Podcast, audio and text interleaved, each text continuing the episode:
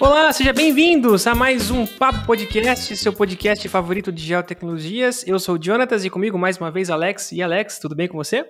Olá, queridos ouvintes, Jonatas e convidado, aqui é o Alex. Eu tô bem sim, cara, feliz de estar participando desse episódio que vai trazer um tema super relevante e super atual. Exatamente. O papo de hoje é sobre um tema é, muito interessante, inclusive pedido pelos nossos ouvintes. E, de fato, né, pode gerar dúvidas de como que funciona, um tema relativamente novo. Para falar sobre créditos de carbono, trouxemos Denis Arroio. É assim que se pronuncia, Denis? Denis Arroio? Exatamente. Olá, obrigado pelo convite. É isso mesmo, está correto o nome. Excelente. 20 anos como executivo no setor de agronegócio, diretor executivo da Organização de Associações de Produtores de Cana, a Ouro Plana, e um propagador desse tema, né, Denis? Você tem sido aí o evangelizador desse tema, né? Tenho tentado ser um dos, eu acho que é super importante, é, é na verdade um reconhecimento que o produtor agrícola sempre buscou, né? Exatamente. Antes da gente falar, né, sobre esse tema tão interessante e entender, né, o que, que é, onde a geotecnologia está, está ligada com a, os créditos de carbono, RenovaBio, CBio, vamos falar dos nossos patrocinadores. E Alex, Fala pra gente, né, da Bertolli Engenharia Ambiental. A Bertolli Ambiental é uma empresa de engenharia e de geotecnologia focada no agronegócio que usa uma gama de equipamentos topográficos geodésicos para executar os seus serviços e entregar os seus produtos. Eles trabalham com barragens, irrigação, autorizações florestais e licenciamento ambiental. E é por isso que eu convido vocês, ouvintes, para ir lá conferir o site deles, que é www.bertoliengenharia.com. É isso aí, Alex. Você trabalha com drones, RTK, equipamentos de geotecnologia, trazendo soluções para empresas do agronegócio, claro. Dá uma conferida no site deles para conhecer o portfólio. E se você tem vontade de saber mais sobre o universo ambiental, se você é um estudante ou se você está querendo entrar né, nessa área de, de engenharia ambiental, conhecer um pouco da rotina de serviço deles, onde eles estão, eles têm uma presença muito legal no Instagram. Então, se você quiser conhecer mais sobre esse mundo da engenharia ambiental, dicas legais sobre meio ambiente e geotecnologia aplicada, o Insta deles é Bertoli Ambiental. E a gente também tem a Kiron Agrodigital, nossa segunda parceira, que desenvolve algoritmos para mitigar ameaças florestais, pragas, doenças e incêndios, né? além de trazer soluções para aumento de produtividade florestal. A Kiron utiliza de tecnologias de inteligência artificial e visão computacional para dar aos gestores mais informações para tomar decisão. Alex, o que, que isso significa? Resumidamente, Jonatas, isso significa que eles criam algoritmos que vão muito além dos famosos NDVI, FWI e de tantos outros indexadores que a gente já conhece. E a Kiron Agro Digital está em constante crescimento e já atua até internacionalmente, em Portugal e também nos Estados Unidos. Eles trabalham com produtores e empresas florestais, áreas de preservação legal, ONGs, empreiteiras, hidrelétricas, distribuidoras de energia e até governos. Quer conhecer mais sobre a Kiron, pessoal? Visite o site deles, é www.kiron.digital e sigam eles no Instagram também, kiron.agrodigital. Mais uma vez, né, agradecer o Denis pela, pela presença. Muito obrigado, Denis.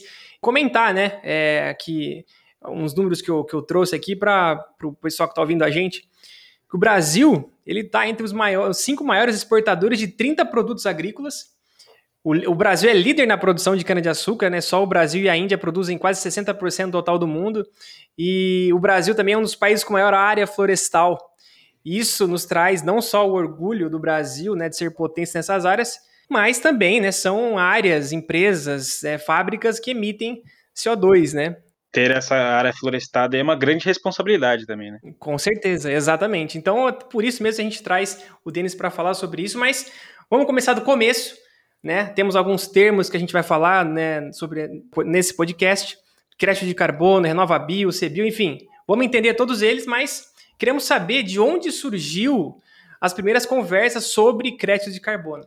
Bom, pessoal, é, é, essa questão de crédito de carbono ela já existiu no Brasil há, há uns 15 anos atrás. Já foi feito um programa que não era necessariamente ligado somente à cana, era uma questão de de redução de emissões, de você buscar via agrícola uma compensação. E lá atrás isso teve um grande alvoroço, mas não teve um mercado regulamentado para que ele pudesse se organizar. Faltou, faltou entendimento político, faltou estratégia, e o momento também talvez não fosse tão propício como é hoje, né? Tudo nesse mundo dos negócios é time, né? E o time ideal parece que está realmente sendo agora, com o mundo todo buscando, né, com os novos consumidores buscando e mais atentos à, à origem dos produtos e, e, o que a gente chama né, da pegada de carbono que, que cada produto deixa ou ajuda a minimizar no, no mundo. Né? Então, a, a gente pode falar assim que a, a questão de olhar para carbono ela é relativamente nova para o tamanho do tempo que a gente tem de produção de alimentos ou de agroprodutos aí já no, no mundo, né? Mas é uma, ela tem hoje vindo de uma relevância, de uma força muito grande, diferente do que tinha sido no passado, né? Hoje a gente a gente tem recebido aqui, por exemplo, só no Orplano eu recebo três a cinco consultas semanais de empresas diversas que tentam ver se existe alguma forma da gente construir algum tipo de instrumento que, que possa valorizar o sequestro de carbono, que a gente chama assim, né? Que a lavoura é, acaba realizando naturalmente. Então, é, é um tema novo, mas que hoje está muito importante aí. E, Denis, você consegue dar uma visão geral para a gente, para o ouvinte, né? Quando que, como, quando que surgiu isso, né? Por exemplo, teve Rio 92, tem o Tratado de Kyoto. Como que isso se desenvolveu? Isso nasce acompanhando essa consciência que começou a ser mais forte de sustentabilidade, né? Eu acho que é um desenvolvimento natural da, da questão da, da humanidade, da gente vir, vir caminhando cada vez mais num, num capitalismo consciente, né?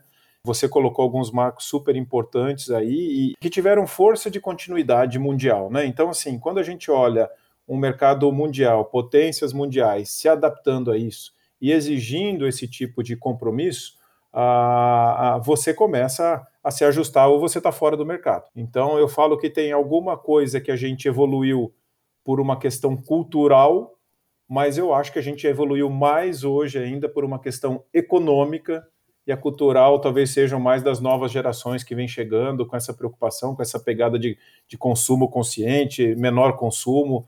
Então, eu acho que é, é, uma, é uma linha do tempo crescente, na verdade. Eu acho que ele não tem um marco que vira essa página, né? Se você olhar no setor de cana, é a mesma coisa, né? Cana de açúcar, ela passou um longo período sem mudar muita coisa e, de repente, entra a mecanização e transforma tudo, né? E, e hoje, o que parecia impossível, a mecanização, hoje a gente está aqui fazendo palestras aí, elencando diversos benefícios do, da manutenção da palha no campo, de questão de micro-organismos biológicos, de temperatura de solo, de menor erosão e também de, uma, de um maior sequestro de carbono.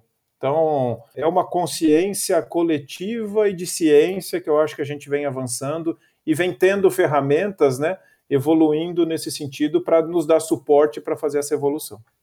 Ah, então eu ia perguntar para você, Denis, qual é a aderência do Brasil nesse tema e se você pudesse comentar a relevância disso, né, para você impulsionar as economias dos países emergentes ou que estão em desenvolvimento, né? Eu acho que hoje a gente está sentado na mesa para discutir isso. É... O Brasil, obviamente, ele, antes de olhar para fora, o Brasil tem que entender que ele é uma potência agroclimática, né? É, o nosso diferencial todo aqui não é só a produção, mas é baseada no tipo de solo que a gente tem, na tecnologia que, que muito se desenvolveu durante muito tempo e num clima que a gente tem extremamente benéfico num país continental que consegue produzir de tudo. Eu trabalhei no setor numa multinacional e, e a gente recebia pessoas do mundo inteiro e, e eles ficavam espantados que você via de peixe, carne, tomate, cana, né, e, e, tudo dentro de um país. Então, é, se a gente é uma potência agroclimática, nós somos os primeiros a estar preocupados com essas questões ambientais. Estava acabando de falar agora, numa entrevista aqui, sobre quebra de safra por causa de clima. São dois anos já que a gente está sendo bastante penalizado por clima. Então, isso é a primeira coisa. A segunda coisa é sentar na mesa e separar joio de trigo. Tem muita coisa nessas questões também que são comerciais. A gente também não pode fazer vistas grossas para isso entender que, que o mundo também se preocupa com a capacidade de produção brasileira. E do outro lado, nós temos que parar de dar a chance de ser atacado por coisa que é muito pequena, né? Então, ah, não se pode produzir na Amazônia. Poxa, mas não tem necessidade de produzir na Amazônia, não é que não pode. Então, nosso, o setor tem que ser o primeiro a ser contra, né? O setor agropecuário ele tem que ser contra esse tipo de coisa. Não há necessidade. A gente tem tecnologia e uso de solo agrícola aqui mais do que necessário para fazer tudo que a gente precisa. Mas a gente precisa sentar nessa mesa. E hoje a gente está convidado para essa conversa, porque além da força que se mostrou a produção de alimentos, principalmente nos, últimos, nos anos de pandemia, ah, o que era chamado commodity, né, tratado como um valor é, irrisório, hoje veio para a ponta da pirâmide como sendo algo fundamental. Né? A gente relembrou como o alimento é importante para a humanidade, né? não só a industrialização. Né? E, e, a gente tem que aproveitar esse momento agora e também mostrar e, e entender, e aqui eu estou falando num podcast que tem tudo a ver com isso, né? que a gente tem tecnologias aí batendo na porta, pouca implantação, ainda tem muito espaço de implantação, para que a gente possa produzir de maneira ainda mais sustentável. Né? E, e, e, de novo, esse negócio de sustentabilidade precisa ser entendido que ele não é contra a produção. Pelo contrário, a gente chega a ter produtividades maiores com ferramentas adequadas. Então, eu acho que assim, nós estamos na mesa da, da negociação, da discussão. O Brasil precisa ter voz, mas precisa fazer lição de casa. Acho que isso é, é, importante. É, daí já entra na minha próxima pergunta, né? Por que, que é tão importante tratar esse tema, né? óbvio, né, questão de sustentabilidade muito importante, deve ser tratado como, como tema principal, mas também a gente tem que saber o que, que as empresas ganham com isso, né, Denis? Né? Sem dúvida. Hoje, é, é o que eu estava te falando antes. Um consumidor hoje, principalmente de mercados é, de países desenvolvidos, ele tem condição de escolha de produto. E ele vai escolher aquilo que ele acredita que seja o melhor hoje para atender a necessidade dele global. Não é mais comprar um alimento porque vai matar minha fome, né? A gente está, esses países estão ali, né? Na, lembrando das aulas aí de na pirâmide de Maslow ali, eles estão lá em cima, né? Eles estão com consciência já sobre consumo. Não é um pessoal que está disputando para matar a fome como um país subdesenvolvido. Então eles começam a ter essas escolhas. Isso já existe há bastante tempo. Mas agora a questão ambiental é prioridade. Então a gente vê aí é, aviação discutindo um, um bioquerosene, né? você vê aí é, uso de água, você vê reconstituição de matas, você fala da questão carbono, que é a nossa principal conversa aqui. Você fala de biocombustíveis hoje, né? A gente tem aqui o etanol, que é um programa que o mundo deseja, o Brasil tem há tanto tempo e ainda acredito que ainda falta uma valorização e um melhor posicionamento na matriz energética nacional. A gente podia dar um show nisso ainda, muito maior do que a gente dá hoje. Então, quando você olha todas essas circunstâncias, na verdade, o mercado está demandando isso. Ou você faz dessa forma, isso é o, não é o que fazer, né? É o como fazer, é mais importante hoje na precificação de um negócio ou na abertura de um mercado. Então a gente vê a ministra da Agricultura hoje, o desafio dela, e ela tem aberto vários mercados é, para todos os tipos de produto, como você falou no começo, mais de 30, a gente fica entre os cinco primeiros, é, mostrando como se faz. Porque o produto em si, como eu falei ali, é commodity. Né? Açúcar é açúcar em todo lugar do mundo, mas como é que faz aí? Como é que eu faço aqui? Quanto vale a diferença disso? Seu mercado está disposto a pagar isso? Então eu acho que assim é mais do que só uma consciência, é uma questão de negócios também. E eu percebo, né? Queria perguntar se você vê alguma resistência por parte de, de produtores, seja ele pequenos, médios ou grandes, né? Porque, de certa forma, a gente vê que teve que ser criada uma moeda para que os produtores pudessem, de fato, negociar. Como que você vê essa, esse, esse mercado? Tem muita resistência? Eu acho que tem, não é bem uma resistência, mas tem um pé atrás. E é mais nessa, nesse sentido da gente tomar cuidado com o que a gente compara. Então, assim, o açúcar do Brasil e açúcar da Índia, né? Vamos falar aqui, acho que foi um exemplo que você colocou. Sim, sim, perfeito. Os dois são certificados, mas não se compara o nível de produção do Brasil com o nível de produção socioambiental, eu estou falando. É, uso de EPI. Na Índia, ele é muito mais um programa social, né? O pessoal vai à lavoura ali de chinelo, de camiseta, e não estou falando com nenhum demérito, é uma realidade. Aqui a gente tem normas e EPIs, mas a certificação vem por cumprir a lei do país.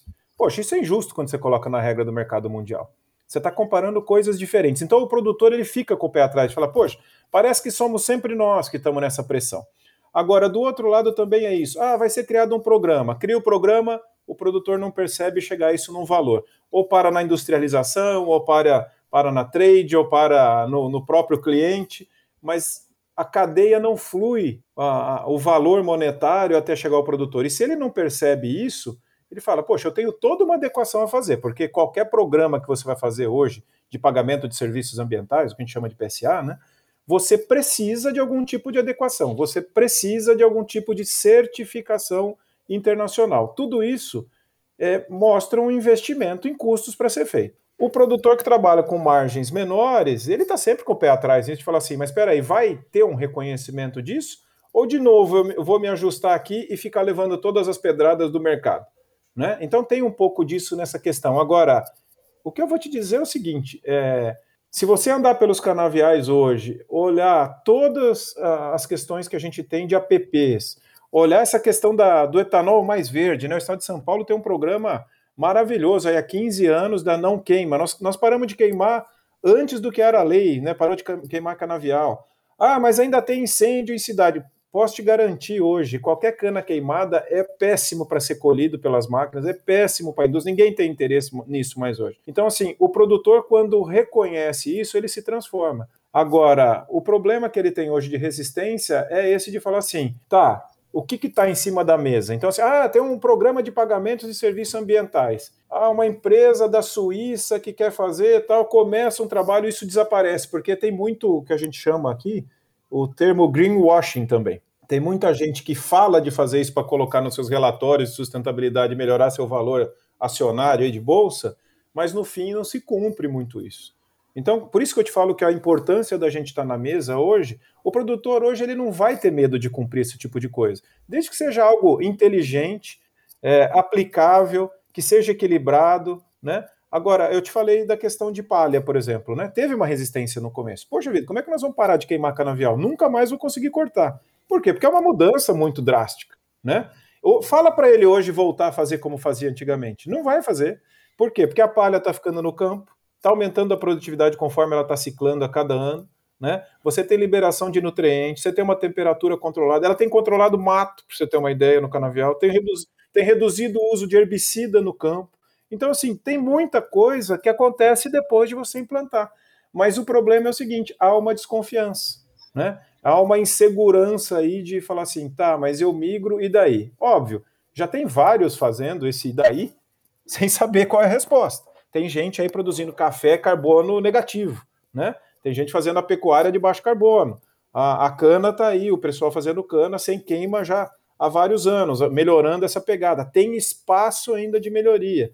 O problema não é uma resistência, o problema é não enxergar que tem um mercado que remunera isso. E aí ele, e aí ele olha e fala: Poxa, para que eu vou transformar? Vou fazer pela minha consciência. E aí, consciência por consciência, você sabe que que a humanidade nunca evoluiu muito bem sozinha nisso.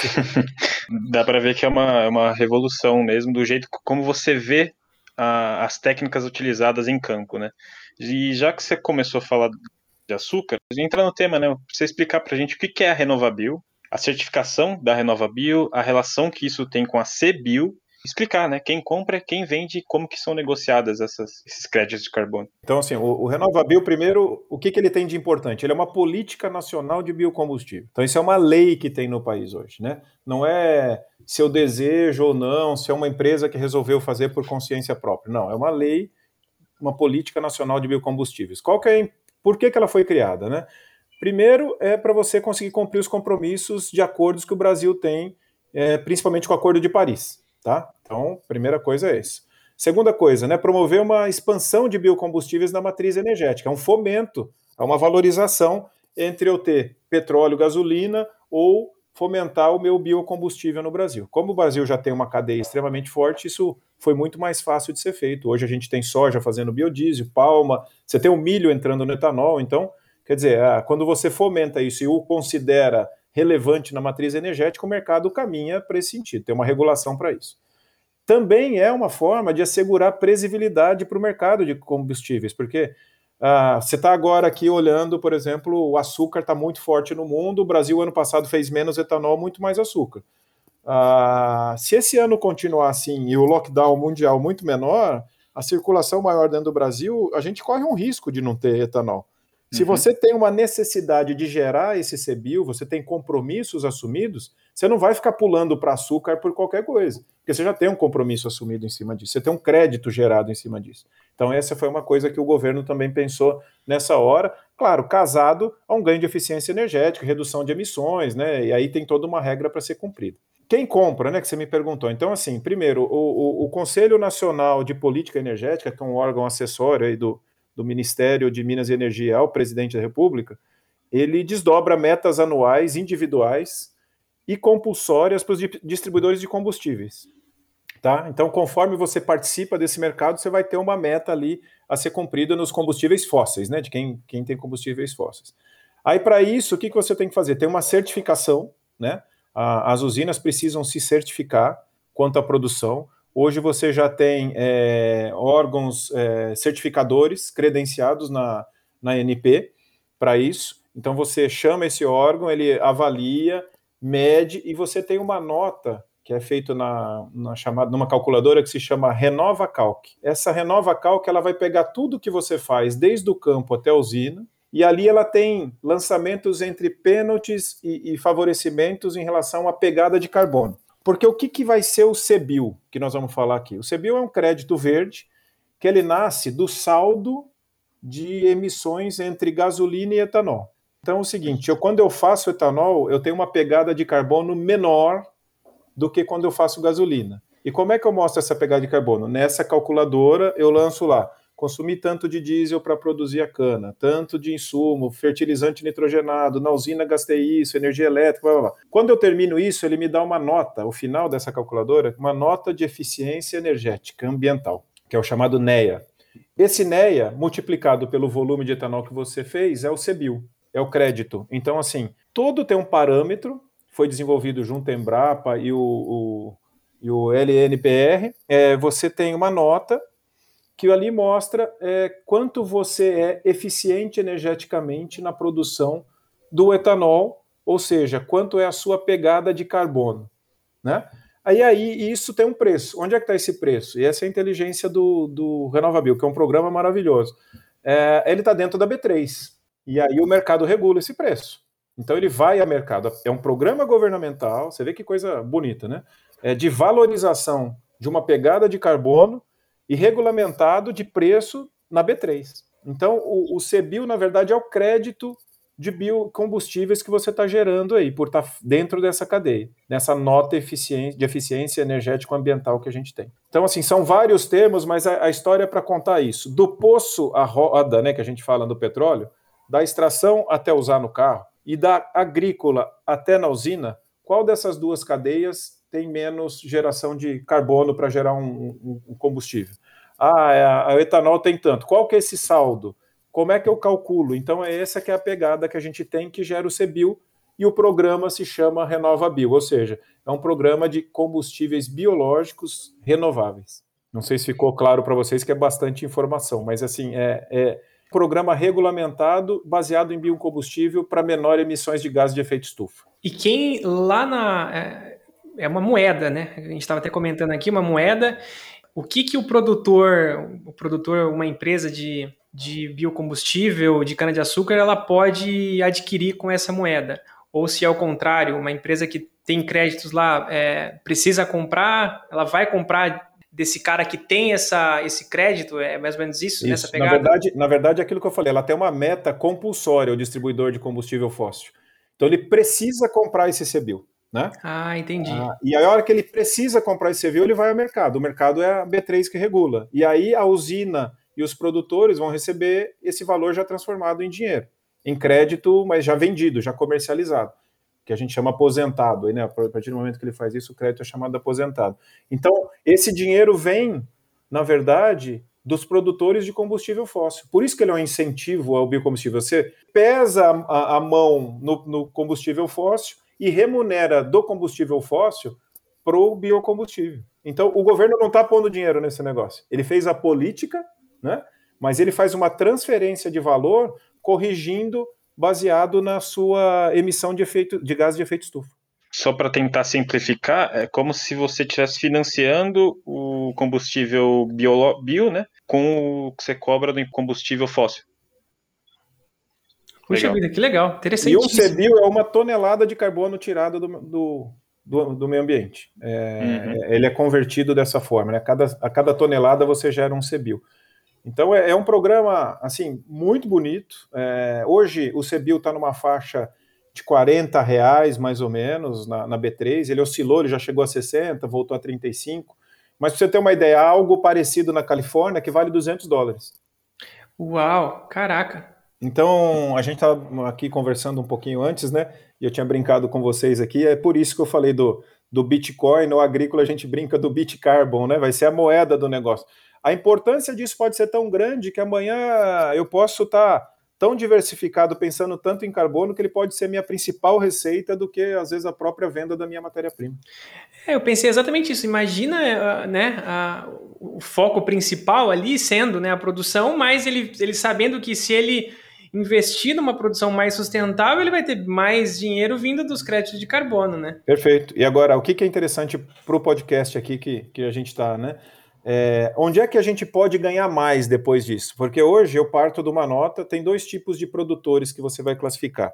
Um produtor pra, padrão, que ele é default, é, é, o jeito que você faz. Se você não me manda documentos, as notas fiscais, mostra o seu consumo de diesel, blá, você pode se cadastrar e ter uma nota baixa ali, você tem uma penalização bem grande, mas você já recebe algum tipo de crédito só por estar na cadeia. Ou você pode ser um primário. Esse primário, o que, que ele vai fazer? Ele vai mostrar é, todo o consumo dele real.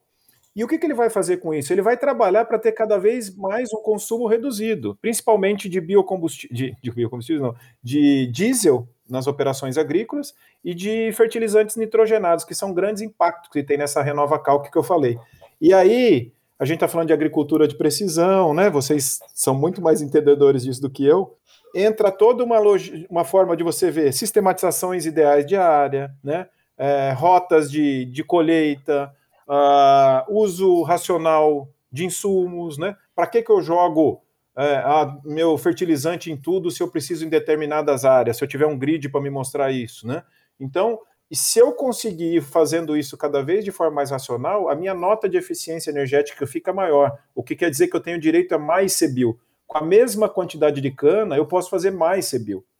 Entendeu? Entendi. Eu posso aumentar essa receita independente de aumentar mesmo a produtividade. Na mesma produtividade, usando menos recursos, talvez indo para um mercado de biológico, né? Eu não quero dar uma solução aqui porque não existe só uma, mas eu posso melhorar naquela mesma tonelada a minha capacidade de geração de crédito verde. Isso, isso é muito legal. Isso é muito legal. Tem tudo a ver com o momento que a gente está falando. Então existe a possibilidade de, com tecnologia, com geotecnologia, tecnologia espacial, ou dos, né, indo para a parte dos biológicos, além de você aumentar a, a sua produtividade, é, você também vai ter a opção de ganhar mais crédito de carbono por conta da, daqueles cálculos. Né? Você coloca lá.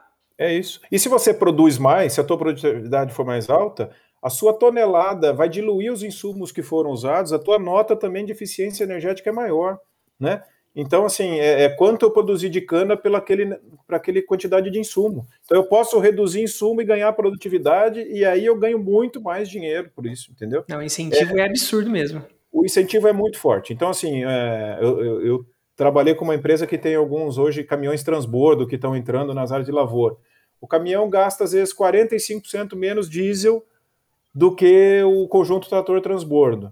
Puxa vida, mas será que o preço se paga ou não? Olha, só de ser bio que eu vou gerar, eu consigo pagar essa diferença e sobrar dinheiro. É outra, é outro fator que entra na conta. é isso aí. Né? Outro dia eu estava falando com uma empresa de biológico, ele falou: eu substituo o nitrogenado. Se eu substituir meu produto, mesmo assim for um pouquinho mais caro, o produtor consegue usar, ganhar em produtividade e ainda ganha ser bio. Então é uma nova moeda mesmo que começa a fazer parte, até das questões de comercialização. É muito interessante isso. É, é um programa muito bonito. Isso fomenta também inovação, né? Você pode começar a falar de dúvida, carros elétricos, dúvida. né? Sem dúvida. A gente tem falado muito do, do carro, a, a célula de, de, hidrogênio que vai ser abastecido com etanol. Uhum. Até onde a gente viu até hoje, é um, é um programa espetacular, porque você já tem toda a distribuição de etanol no Brasil, você não tem aquela necessidade das baterias, do que, que você vai fazer para manter o carro elétrico, como é que eu faço uma rede de abastecimento, quer dizer, o Brasil já tem uma solução que é mais verde ainda do que só o carro elétrico, entendeu? É, é, é o Brasil está muito na frente na questão de biocombustível. É, isso é uma, é uma coisa que a gente deveria se orgulhar mais, né? A gente tem hoje uma discussão só ainda é, para esse programa ficar finalizado, como eu, eu não posso deixar de não falar, né? É, a questão de divisão dessa receita entre produtores de cana e usinas. Isso ainda está numa, numa pauta de discussão, mas é o que falta só para a gente fechar de falar qual, o que, que é direito meu, o que, que é direito seu. Mas, assim, o que não mancha em nada o programa. O programa é espetacular e, e é de se tirar o chapéu. E você já consegue ver o impacto do RenovaBio no mercado de produção agrícola? Principalmente de cana, na verdade, né? De que forma você diz? É, financeiras. As, as, empresas estão realmente focadas em se aproveitar desse incentivo? Todas as unidades industriais hoje já se cadastraram, já estão é, é, com, como eu digo, uma certificação para a RenovaBio hoje. Então, assim, isso mostra total interesse. A gente já está produzindo mais CBIO do que a obrigatoriedade de compra, porque é, é uma tabela que está sendo está subindo aos poucos, né? Os produtores de combustível fóssil brigaram muito quanto a isso. É, ela vai ser implantada aos poucos essas metas, né?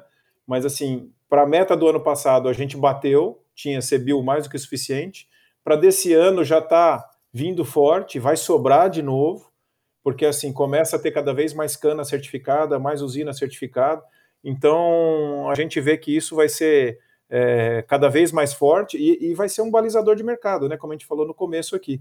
A partir do momento que eu tiver uma demanda de CBIO e eu pego um ano que nem esse, que açúcar está mais interessante, vamos fazer uma conta bem grosseira aqui, é, 55% do meu, da minha usina eu estou jogando para açúcar e 45% para o etanol, que é mais ou menos essa faixa que oscila o mix de produção. Se eu começo a ver que o CBIO está é, tá faltando, o CBIO na bolsa vai acontecer o quê? Na B3? Subir muito. E ele vai subir para ajustar o mercado de açúcar. Ele vai ser valorizado naquele mercado. Então, se o açúcar estiver puxando muito para cima, o CBIO vai puxar muito para cima para conseguir puxar a produção de etanol de volta para os 55% de etanol. Então, é, é, uma fonte de regulação do mercado livre muito interessante, baseado em biocombustível. Eu acho que é um exemplo para o mundo. Aí. E, de certa forma, afeta o consumidor final, mas, assim, essa é uma pergunta minha. Isso, você disse da, da regulação, né? É, óbvio, não sei se, se é só por conta disso, mas, por exemplo, etanol sobe, subiu muito de preço. Não deve ser por conta só disso, né? Deve haver outros fatores que. O fator do etanol estar tá subindo de preço hoje é: o Brasil destinou sua produção 50% para açúcar. É, segunda coisa, a produção, o ano passado foi muito seco e esse ano deve ser mais seco, uma produção ainda menor. Então você está com o mercado jogando mais para açúcar e com uma produção menor. Então pressiona a, a oferta de etanol. Então é isso que está puxando o preço. Agora, a gasolina está ficando já num patamar de preço que, se o petróleo não for desafiado, o dólar tiver como a gente está vendo nos últimos dias, o etanol já está passando do teto de preço dele. Então ele deve se ajustar novamente. Mas não é efeito do, da questão de, de CBIO, não.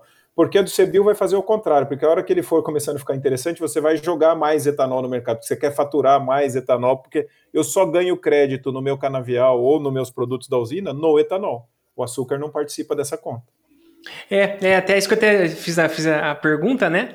De saber se de fato né, isso afeta, o, afeta de, alguma, de alguma forma o consumidor final. Então, se realmente o CBIL encaminhar, começar a andar com as próprias pernas, começar né, de fato a tomar corpo, pode ajudar o consumidor por conta desse, desse mix, né? É, a gente pode pensar no consumidor de duas formas. Primeiro, pelo mix. Segundo, que o combustível fóssil tem dias contados, então a gente vai ter uma opção já no Brasil pronta para isso, que quer seja um, um, flex elétrico, quer seja célula de carga. Então, assim, agora tem uma terceira ponta que a gente fala que o consumidor ainda é, é impactado diretamente, né? É uma questão ambiental, né? A gente vai estar tá tirando muito mais, você força o mercado a buscar mais etanol e, e ser menos atrativo o negócio do combustível fóssil, coisa que a gente não tinha até pouco tempo atrás. Então, o combustível fóssil sempre é, regulou o mercado do biocombustível. Agora vai ser o contrário. A tendência é que isso seja o contrário. Que legal. Eu queria, não sei se o Alex tem uma, uma última pergunta, é, algo também que não está na pauta, mas a gente sabe que o Renova Bio foi uma, uma iniciativa aí para para de fato alavancar o setor sucro energético. Mas a gente sabe também que tem outras é, áreas que se, se apropriam também né, dos créditos de carbono. Você pode dizer para a gente um pouquinho como é que está esse, é, esse inteirinho aí no, no, no Brasil? Olha, crédito de carbono hoje todo mundo tem interesse. A gente recebeu outro dia uma visita de uma empresa de cosméticos querendo ver se consegue comprar a palha da cana no mercado para usar nas suas caldeiras e com isso pagar um crédito de carbono. Então, assim, é uma demanda mundial hoje, é uma febre aí mundial a questão de crédito de carbono. Você olha, a gente está falando muito de etanol, mas eu falei aqui do biodiesel também. A soja está participando de maneira importante nessa questão de biodiesel, tem um espaço grande no biodiesel que que seria também fantástico para a gente avançar. Palma participa disso, o óleo de palma participa disso.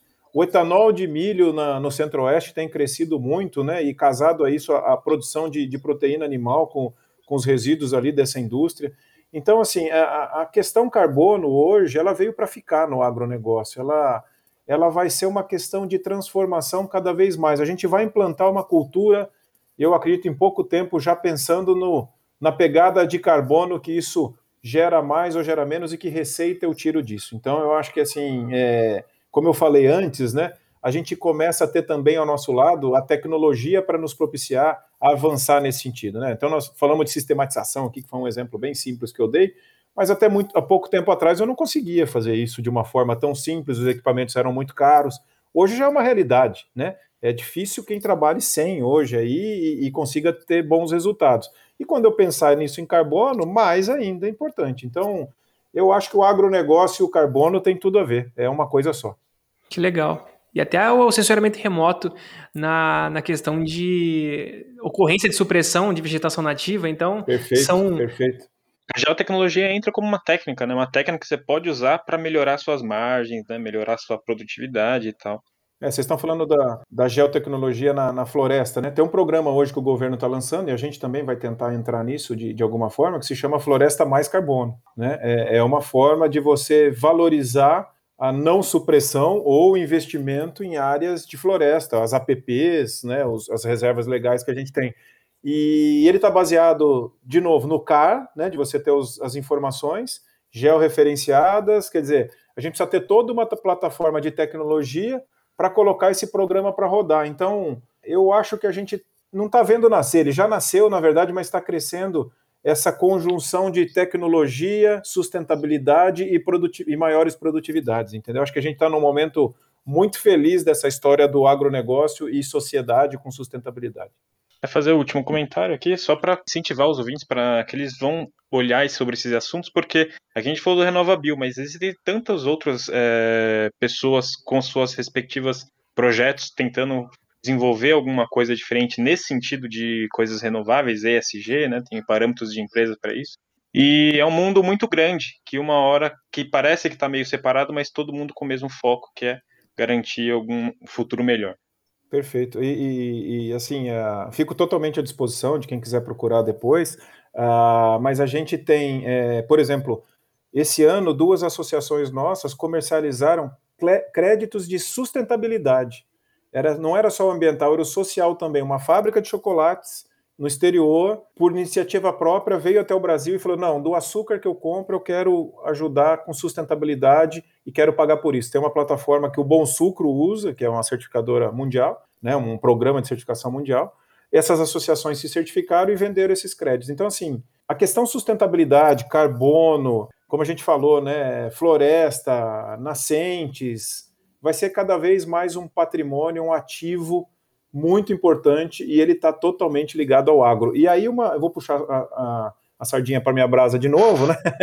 Mas o produtor de cana, ele é conservacionista por natureza, porque às vezes lhe falta conhecimento mas se tem alguém que quer cuidar daquela área, que é a fazenda que era do vô, que era dele, que era, vai passar para o filho, tudo, é o produtor, ele está inserido naquele, naquele meio ambiente. E a gente fez uma, uma pesquisa junto com uma ONG que se chama Solidariedade Mundial e o Bom Sucro, nós fizemos uma pesquisa sobre pagamento de serviços ambientais, recentemente, ouvindo os stakeholders do exterior. E é impressionante como a visão é sempre a melhor possível do produtor. Olha, na nossa cabeça, o produtor é um dos maiores conservacionistas, o que precisa de é, formação e incentivo. Puxa vida. E é que é o que a gente está tentando trazer informação, incentivo, né, para que eles possam procurar, para que eles possam estudar. E que legal que está tá sendo criado novas moedas, novos programas de incentivo, não só de carbono, mas também de outros, é, outras plataformas. Eu de fato não, não conhecia essa esse, esse crédito né, de, de como de que é? Sustentabilidade. Sustentabilidade. Sustentabilidade. Muito uhum. legal. Então, impressionante. Eu fico muito feliz também de saber que a geotecnologia ela tem é, cada vez mais sendo integrada a outras áreas. O pessoal realmente está utilizando. É, eu fico muito feliz de, de receber você aqui, Denis, para trazer um assunto que aparentemente não tem nada a ver com geotecnologia, mas na verdade tem tudo a ver. Tudo muito a obrigado, viu, Denis? Imagina, eu que agradeço. Vou deixar aqui, se o pessoal quiser, se você, não sei se eu posso, mas claro. é, se quiser me acessar no LinkedIn, é Denis Arroio, Arroio com Y. pode procurar lá. Normalmente a minha, minha, eu recebo todo mundo ali. É, eu, acho, eu acredito muito nas conexões dos negócios. Por isso que eu estou aqui com vocês. Alguém me trouxe até aqui, me indicando. Ah, é verdade. Um abraço para a Bruna, que, né? Bruna Passaloca, obrigado, que, que indicou o Denis aqui para falar com a gente. Valeu. E eu fico à disposição é, de vocês e, e tenho certeza. Eu acho que geotecnologia, é, toda essa questão espacial de controle, de uso adequado, está é, tá só começando. A gente tem um caminho importante a fazer aí e, e muita tecnologia nova para nascer.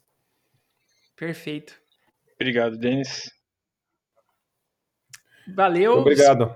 É isso aí. Obrigado, então, pessoal que nos ouve até aqui, muito obrigado. É, se você estiver interessado, pesquisa lá, Denis Arroio no, no, LinkedIn. E também, né, falamos sobre agricultura de precisão, a gente comentou sobre geotecnologias na área ambiental, área florestal. O nosso podcast é sobre geotecnologia, sobre tecnologia espacial. Então, é, sigam a gente nas nossas redes sociais. A gente agradece mais uma vez a sua participação, você que está ouvindo a gente aí. Um abraço, valeu!